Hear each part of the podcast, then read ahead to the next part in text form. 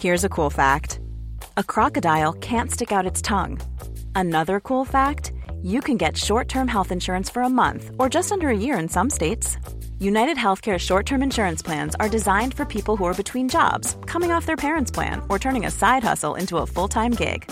Underwritten by Golden Rule Insurance Company, they offer flexible, budget friendly coverage with access to a nationwide network of doctors and hospitals. Get more cool facts about United Healthcare short term plans at uh1.com. There's never been a faster or easier way to start your weight loss journey than with PlushCare. PlushCare accepts most insurance plans and gives you online access to board-certified physicians who can prescribe FDA-approved weight loss medications like Wegovy and Zepbound for those who qualify. Take charge of your health and speak with a board-certified physician about a weight loss plan that's right for you. Get started today at plushcare.com slash weight loss. That's plushcare.com slash weight loss. plushcare.com slash weight loss.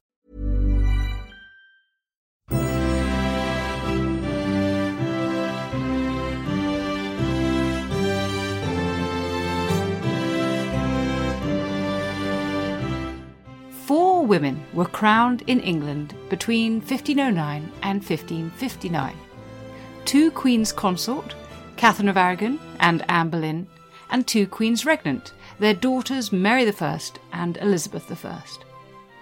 The ritual of coronation was crucial for conferring legitimacy and sanctity.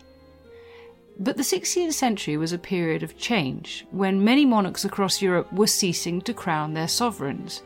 England's Tudor coronations included that of the country's first acknowledged Queen Regnant, for whom decisions had to be made about what features to incorporate, and they were performed during a time of religious upheaval and change which would potentially alter the nature of the rite.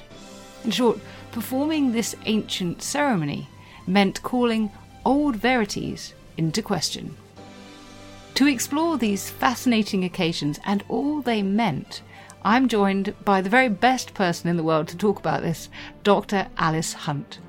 Dr. Hunt is an associate professor at the University of Southampton and the author of a book which has received much scholarly acclaim The Drama of Coronation Medieval Ceremony in Early Modern England. She was also the co editor with Professor Anna Whitelock, another friend of this podcast, of a collection of essays on Mary I and Elizabeth I, Tudor Queenship, the Reigns of Mary and Elizabeth.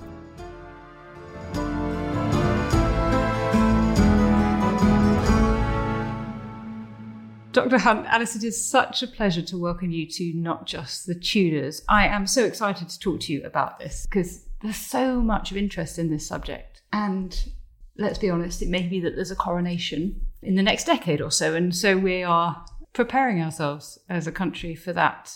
So I suppose the first question to ask is when regal power transfers to the successor? Because I know that there are nowadays two principles at work that sort of rex numquam moritur, the king never dies. So that idea that the crown itself never dies, so the sovereignty will shift in the one instant from one monarch to the next. And then from 1701, there's been the Act of Settlement. So in parliamentary law, it's been established that when a new monarch succeeds, they succeed automatically. So there's this kind of seamless transition in constitutional legal terms. So when George VI died in February 1952, our current Queen Elizabeth II automatically became Queen.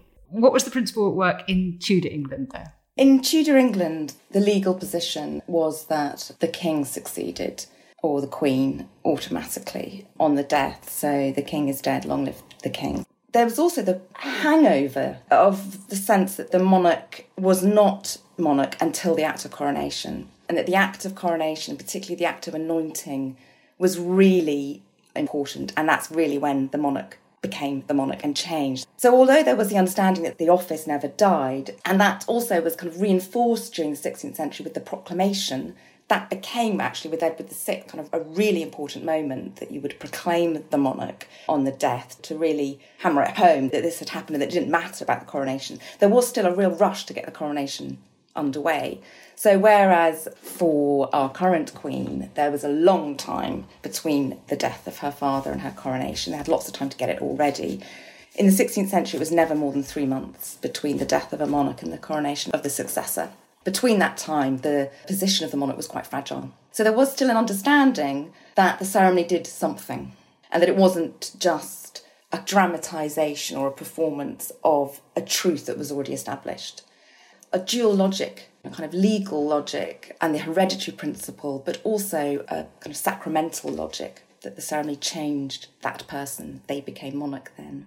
That's so interesting. So there's a kind of liminal phase where they're in transition between when they're proclaimed, when they become king or queen, and when they are crowned. And so interesting also that you think that we have kind of hangover of that today. That is so unusual because coronations are now so unusual. It's so kind of irrational. I mean, in 1953, at the coronation of our current queen, you know, that moment of anointing, which the cameras were turned off, I mean, that was a hangover of that moment, that it's so solemn and so important that it couldn't be shown. I mean, that probably would be different now. And yet, still, who's not going to watch a ceremony like that and have a kind of frisson of something's happening? That kind of power has lingered with these ceremonies that this country still seems to indulge in. So, what happens in a coronation? What is happening spiritually? What's happening in symbolic terms? And, you know, physically and literally, what's happening? I think so many things are going on. It kind of pulls together the kind of history of monarchy and mashes it all up into a ceremony. So, on the one hand, there is an element of it being a kind of formal recognition and a consent of the congregation or those witnessing to agree to this monarch becoming monarch. And that's really how the ceremony begins. The king, monarch, queen is led into the abbey and shown to all sides of the abbey and asked, you know, will you recognise this monarch as monarch? And they all had to say yes. They need this kind of public consent. The oath is crucial. You know, it's really an oath taking ceremony as well, and that has haunted monarchs since, from you know Richard II to Charles I. They swear their oath, and that is to adhere to law, actually. So that's really important that they will govern in a particular way now that they will govern according to the Church of England. Before the Reformation, that didn't need to be articulated, but gradually that was folded into the oath that they would adhere to the Church of England. But then there's the anointing, and that was introduced into the ceremony of early medieval. This is a kind of physical change. It finds its precedent in the Bible, the anointing of biblical kings. What they're wanting to do is turn the king into the Lord's anointed and to effect their kind of changing, that their status changes, they become kind of infused with divine grace through the oil. The prayer that accompanies anointing articulates that a kind of physical change is happening. So that's the change. And then they're dressed and they're undressed for the anointing and then they're redressed. And that's when they put on the special clothes. Everything has got a kind of symbolic significance ring, sceptre, orb, spurs for a male monarch. And only then, when they've been put together, basically dressed, looking pretty priestly, is the crown put on. That completes the change that the oil effected. And then they're led into St Edward's chair, and all the peers um, and bishops bow down and this sort of act of homage. And how much is that ceremony in the 16th century really exactly what it had been in the medieval period? Is this just continuity or do we see innovation? There's a lot of continuity. Although I think what's really interesting, when Henry VIII is crowned in 1509, there hadn't really been an uncontroversial coronation for quite a long time. In the 16th century, we see five coronations. You know, there would be some people who would have seen every single coronation.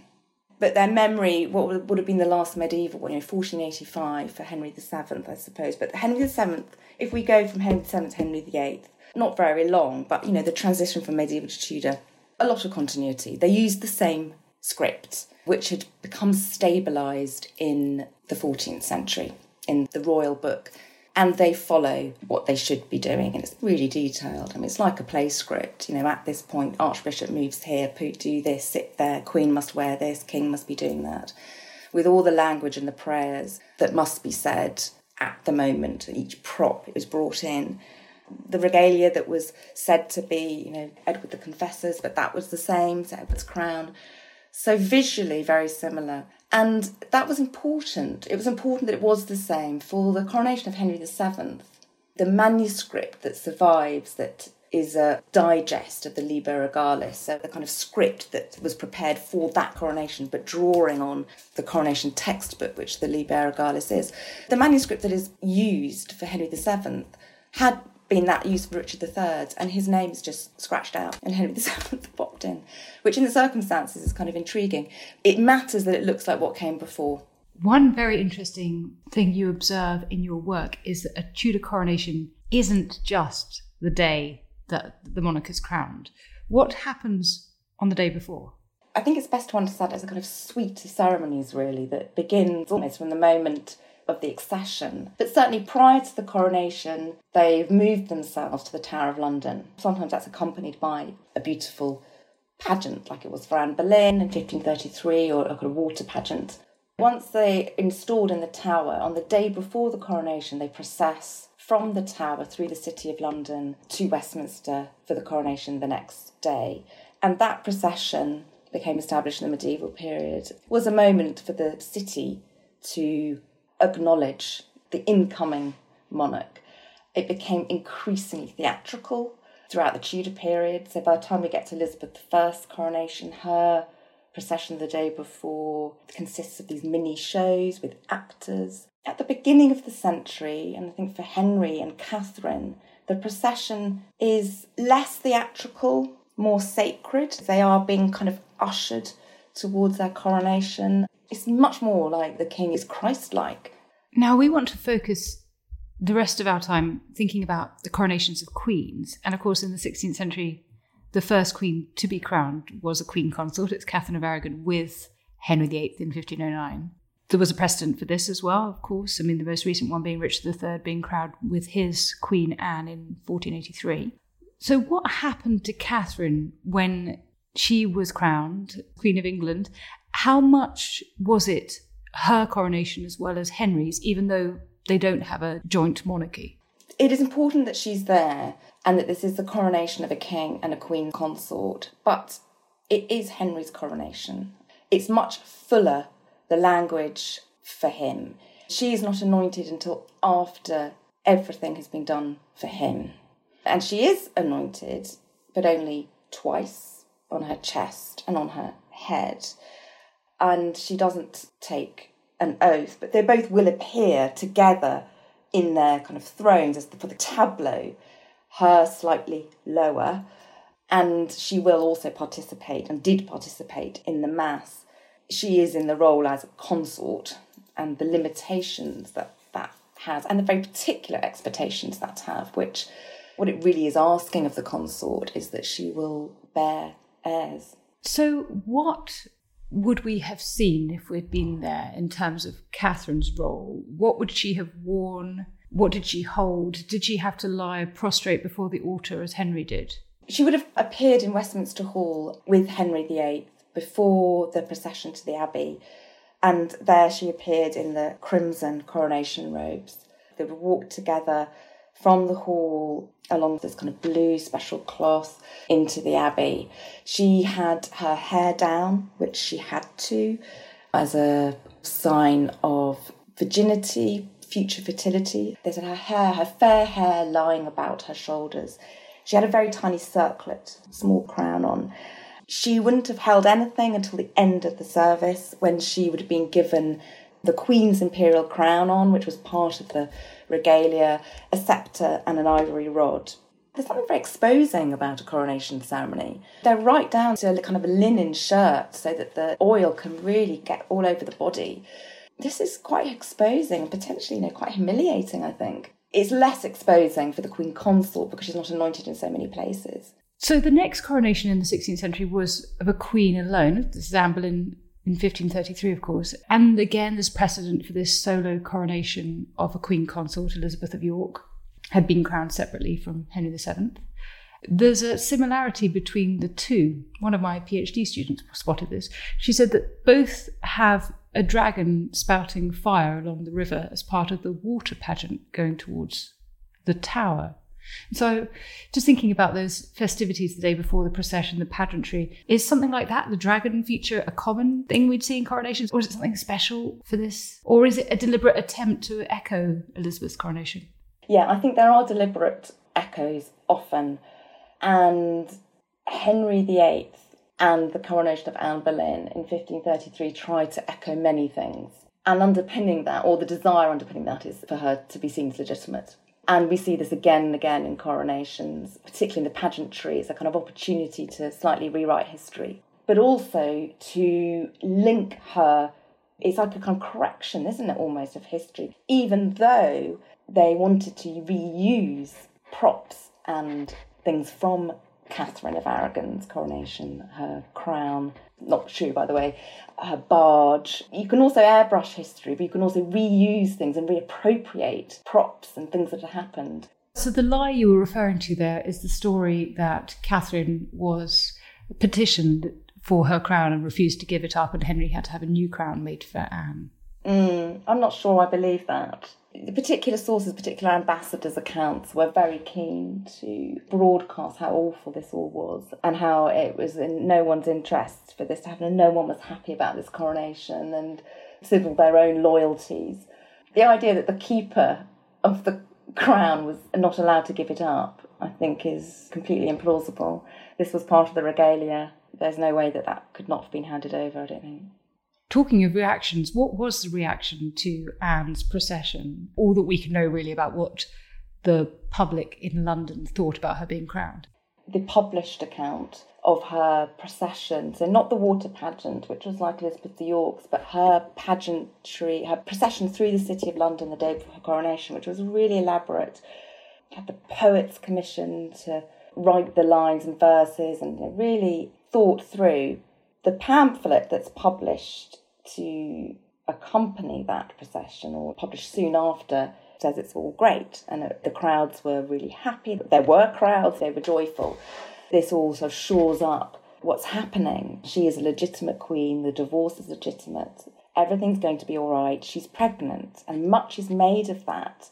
Gossipy Catholic ambassadors say that she was laughed at, that there were moments where the pageantry entwined their initials, H and A, to show their union. They laughed and scoffed and scorned it. There would have been a real mixture of reactions. And you have to be really careful, I think, when you're reading the sources, just think about who is it who's saying this and were they actually there? I mean, a lot of the ambassadors report on events that they didn't witness. I think these moments of great spectacles draw on kind of contested reactions. You never can quite pin down why people are there or what they're really taking away from it. They're kind of conflicting, aren't they? You might have watched the Jubilee and thought, I'm not sure what I think about all of this, but you're moved by it, maybe still.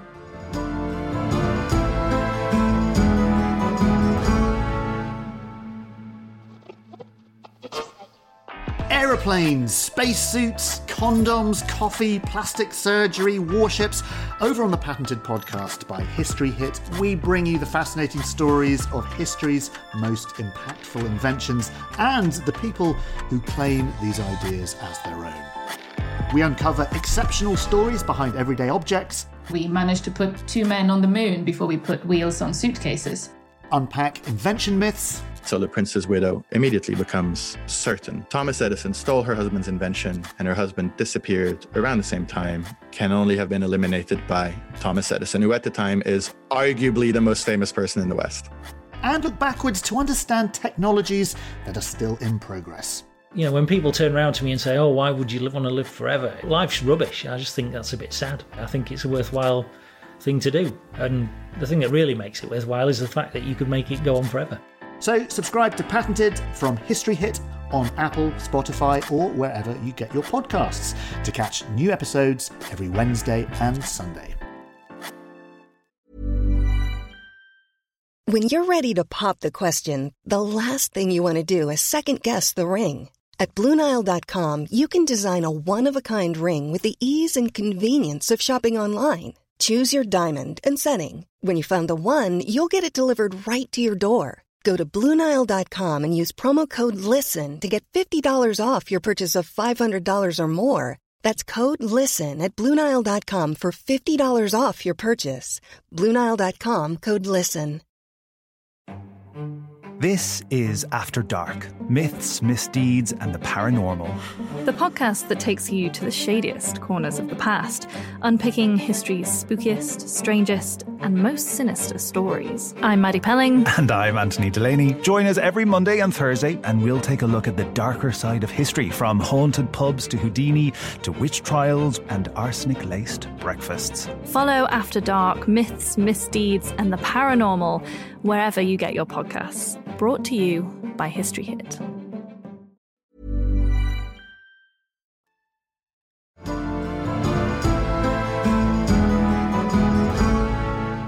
Anne was crowned on a very deliberate day. She was crowned on Whit Sunday. Why that day? What was the significance of that?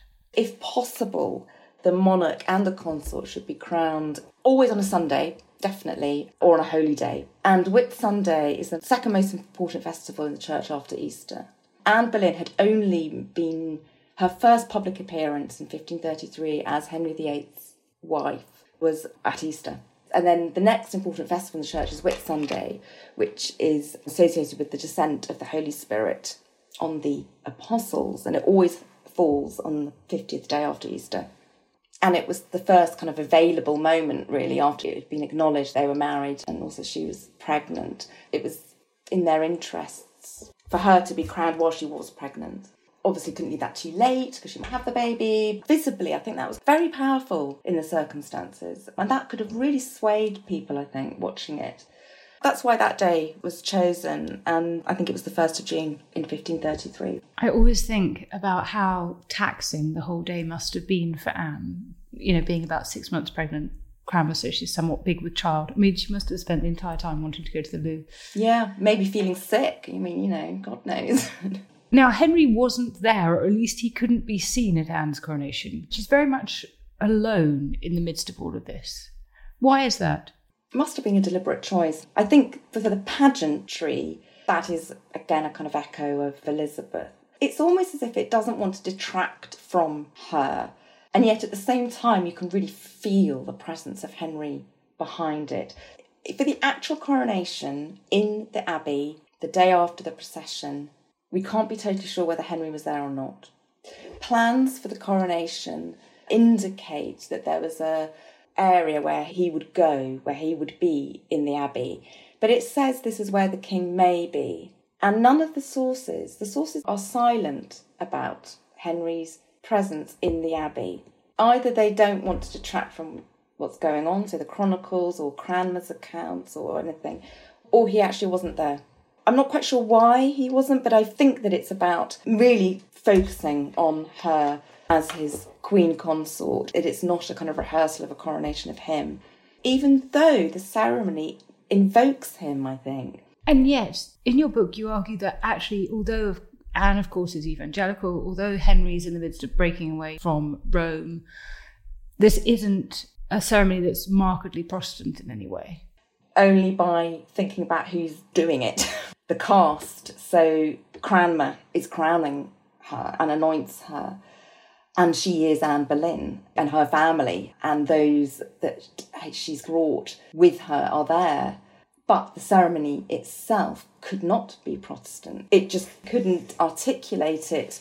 It had to use the same language. So it's only the context, I think, that sets up this kind of tension between what we're seeing and what she's going through and what actually this might mean. It surely meant that things were going to go in a different direction but the actual ceremony, what she was having to say, what was being said to her, were very similar, apart from a very significant change, I think, which is that she seems to have at one point been crowned with St Edward's crown. That is the crown that is only for the reigning monarch and had never sat on a queen's head, let alone a queen consort. So, what was going on with that? It remembers Henry, but does it somehow link the ceremony to a new kind of monarchical authority, the kind of supremacy? I think the ceremony and Edward VI, which is the next one, do try to articulate the new kind of authority of a king in England. They are less able to bring in reforming promises. But you've got Cranmer there, so it's pulling away for sure. Now we're going to skip over Edward's to the next coronation of a woman, which was Mary I on the 1st of October 1553. And this is the first of an acknowledged queen regnant. And you know that the timing of Mary's coronation was crucial. How so? I think Mary's coronation is the most interesting of them all. Not only had she won a successful coup in order to be there, the timing was crucial because she had to get crowned. Because if Lady Jane Grey had been crowned before her, it would have been much harder to have ousted her. So Mary had to be crowned. But there's a really interesting worry amongst her councillors that Parliament should possibly convene before she's crowned because they needed to undo the illegitimacy. They were worried that she legally was still illegitimate, that had never been revoked by Parliament, and that that needed to do so, that the coronation itself couldn't undo that. She consults her close advisors and says, you know, what do you think I should do about this? And they say, absolutely not. They're trying to bridle you, is the word that was used. They want you to be declared a queen by Parliament first, rather than by coronation. So she says, no. It's a really interesting moment that, because if she had been declared queen by Parliament first, we would have had this moment of kind of flash forward to later in the 17th century, but she pushes back. So the timing of her coronation, that's an immediate context, as well as just having to be crowned because there are concerns about her faith and about her legitimacy and the fact that she's a woman. Yes, that obviously is the key difference here. And it's really interesting looking at the commentary on her coronation.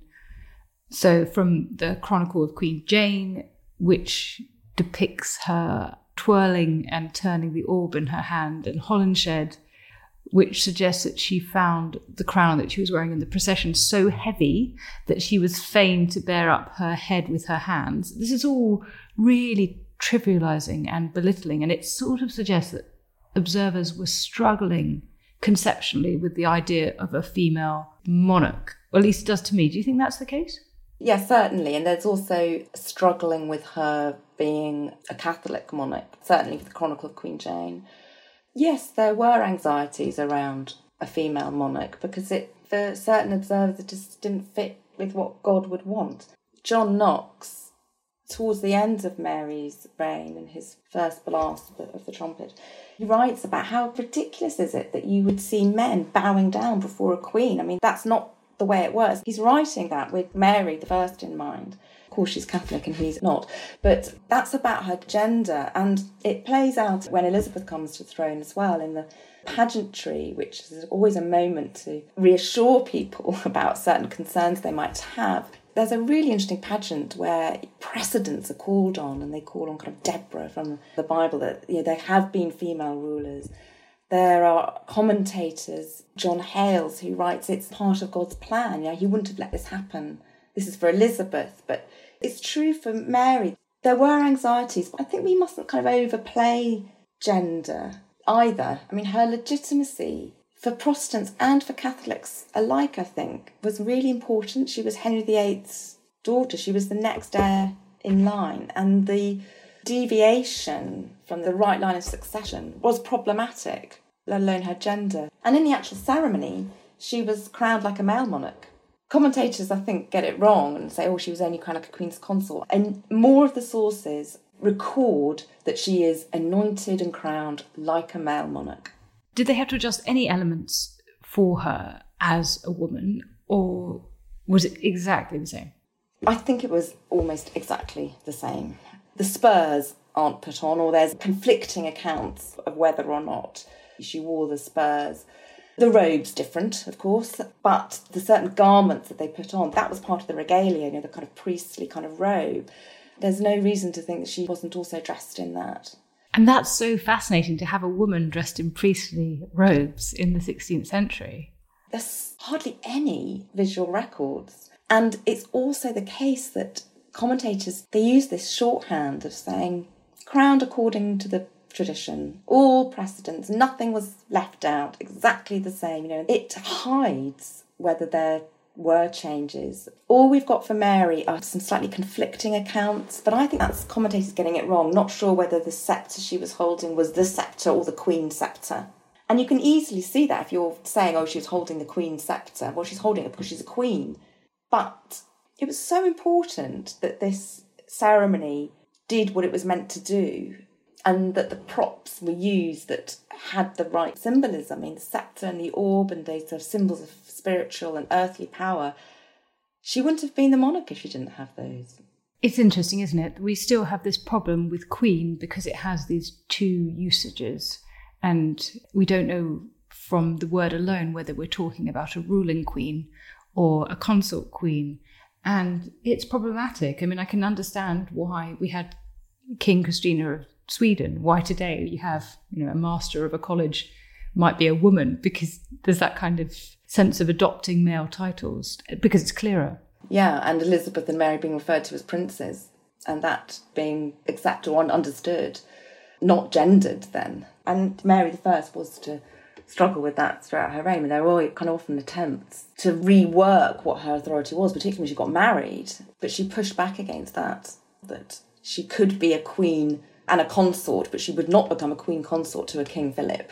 That was not going to happen. Now, you mentioned the lack of visual sources, but we do have one for the next coronation, Elizabeth's, where she's presumably re-wearing Mary's robes. That image from the National Portrait Gallery. Now, I know it's later, I know it's about 1600, but that vision of this crowned queen with her robe of cloth of gold, her ermine lined cloak, uh, hair loose that people might know, and actually was also recreated in Shekhar Kapur's Elizabeth. Is that a broadly correct image of the coronation? Yes, I think so. It's a copy of an earlier portrait, which is probably missing. It's a conflation of the two events, though, or perhaps it's a record of what actually she was wearing, even though the sources might suggest otherwise. She's crowned, she's got her sceptre and her orb, but her hair is down. She's wearing the cloth of gold that we're told she wore for the procession the day before. So she's not depicted wearing crimson robes, as we are told she wore for the actual coronation. And I've never quite been able to work out why that might be, unless actually that's what she recessed in. They're meant to recess in their parliamentary robes. So once they've kind of then taken off the priestly garb, they retreat into St Edward's Chapel and are kind of redressed to process back out of the abbey. You know, they obviously can't take St Edward's crown. That's all given back to the abbey. And as they kind of recess out, which you kind of think that that image could be of, doesn't seem to be her in her throne at the moment of, you know, da, that perhaps she did wear the cloth of gold for that. Or if it is from later, it is kind of a misremembering. It does show the cloth of gold dress, which we know she took out of Mary's wardrobe and had tweaked for herself. But yeah, broadly, it's a brilliant image, isn't it? I mean, her youth. And I guess I'm also interested in the extent to which ritual here is being reused, or whether Elizabeth, you know, avowedly Protestant monarch, I think we can say that, whether she's Protestant or not, people debate how much, but, you know, is going through the ceremony that's still in Latin. And there are questions about whether what we see here is something that is Protestant or not, or is it reformed in any way? Can you explain this controversy, what happened, and what it might know of it, and what it means, really. It's a bit of a muddle, actually, what happened in the middle of Elizabeth's coronation. It's what kind of got me first interested in coronations, actually, because there was this kind of scandal everyone was thinking about. What did she do? What happened? What does she think? What's she going to be? What kind of Protestant is she? I love that kind of gossiping around it. Some things were reformed, what could be. So there was some flexibility around certain things that they could get away with. So some of the ceremony was in Latin and then in English. So the epistle, I think, was read in Latin and then in English. It kind of went back to something that had been authorised under Edward VI. So certain things were okay. The oath that she swore is very likely to have articulated that she was supreme head of the Church of England. There's a kind of argument that in her oath that she was able to kind of smuggle in there that she would adhere to the Church of England. There's a confusion around at Mass whether the host was elevated or not, and with that gesture, whether there was an understanding, there was a Catholic understanding there that some change had taken place. So sources are yes, it was or no, it wasn't. What did happen was that at the moment when the Mass began to be celebrated, Elizabeth withdrew from the ceremony altogether into a curtained closet, really, just by the altar. This wasn't that unusual to observe Mass in private. And Henry and Catherine had done the same back in 1509. The problem by the time we get to 1559 is that we're not quite sure what is meant by this. Was it a Catholic Mass and she withdrew because she didn't agree with it? She didn't want to be shown to be observing that? Was she sort of like deliberately kind of hiding herself so she couldn't be scrutinised at that key moment? And that actually would be a kind of strategy that I think we could kind of see in Elizabeth just to frustrate. Are you not communicate something just by not saying or by not revealing herself? And then she could kind of have it both ways. She said much later in her reign, I was crowned according to Catholic ritual with Catholic oil and with Catholic Mass. She's sort of implying that. Where we've got to, you know, within 50 years from Henry to Elizabeth, is that those gestures or those symbols that are seemingly unchanged, actually what they mean has changed. And how to interpret them has become much more difficult. How much do you observe from your research at play today? How much do you still see a strong relationship between ceremony and monarchy? There's still a really strong relationship about the, the visibility of the monarchy in this country. The language that goes with it, which is this is continuity, stability, tradition, it has been like this for hundreds of years. That is something we've told ourselves again and again and again. And I think that was also something that was important in the 16th century this ability to say that it was unchanged. Things have changed definitely subtle things are changed, things are introduced, new traditions are brought in. But if you can broadly say it's unchanged, you've got no other way of being able to kind of imagine what it was like until it's recreated in the kind of pageantry we have today. And that's remarkable. But with that is still this kind of emotional attachment to the visibility of monarchy. The difference, of course, 16th century is that she had great power. And they don't have that now. So, what is that? There's a sentiment there which is a kind of an emotional power, even though there might not be a, a political one. We would feel very differently about our monarchy, I think, if it was so stripped down that we never saw any of this again. Doesn't mean that we shouldn't or couldn't. Our relationship with the past that we see reenacted through these ceremonies, we would lose that. That might be worth reflecting on. Well, thank you very much for bringing that to our attention and for everything else as well that you've said, which has been such a fascinating look at this crucial ceremony and how it changed and didn't change over the course of this period when we're introducing women into the monarchy and changing the religion. So, thank you, Alice, so much for talking to me. It's a pleasure, Susie. Thanks. Thanks for asking me.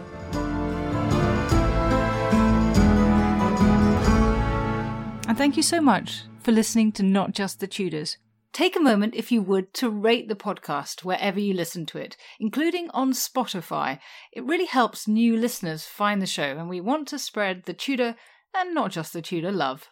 And you can also have your additional weekly booster jab with our Tudor Tuesday newsletter with news of History Hit's best podcasts, articles, and films.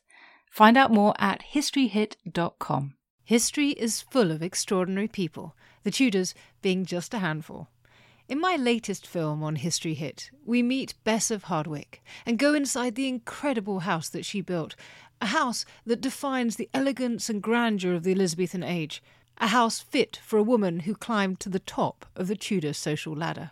To find out more about the life of Bess and many more fascinating figures from the past, sign up via the link in the description with the code TUDORS for an exclusive discount.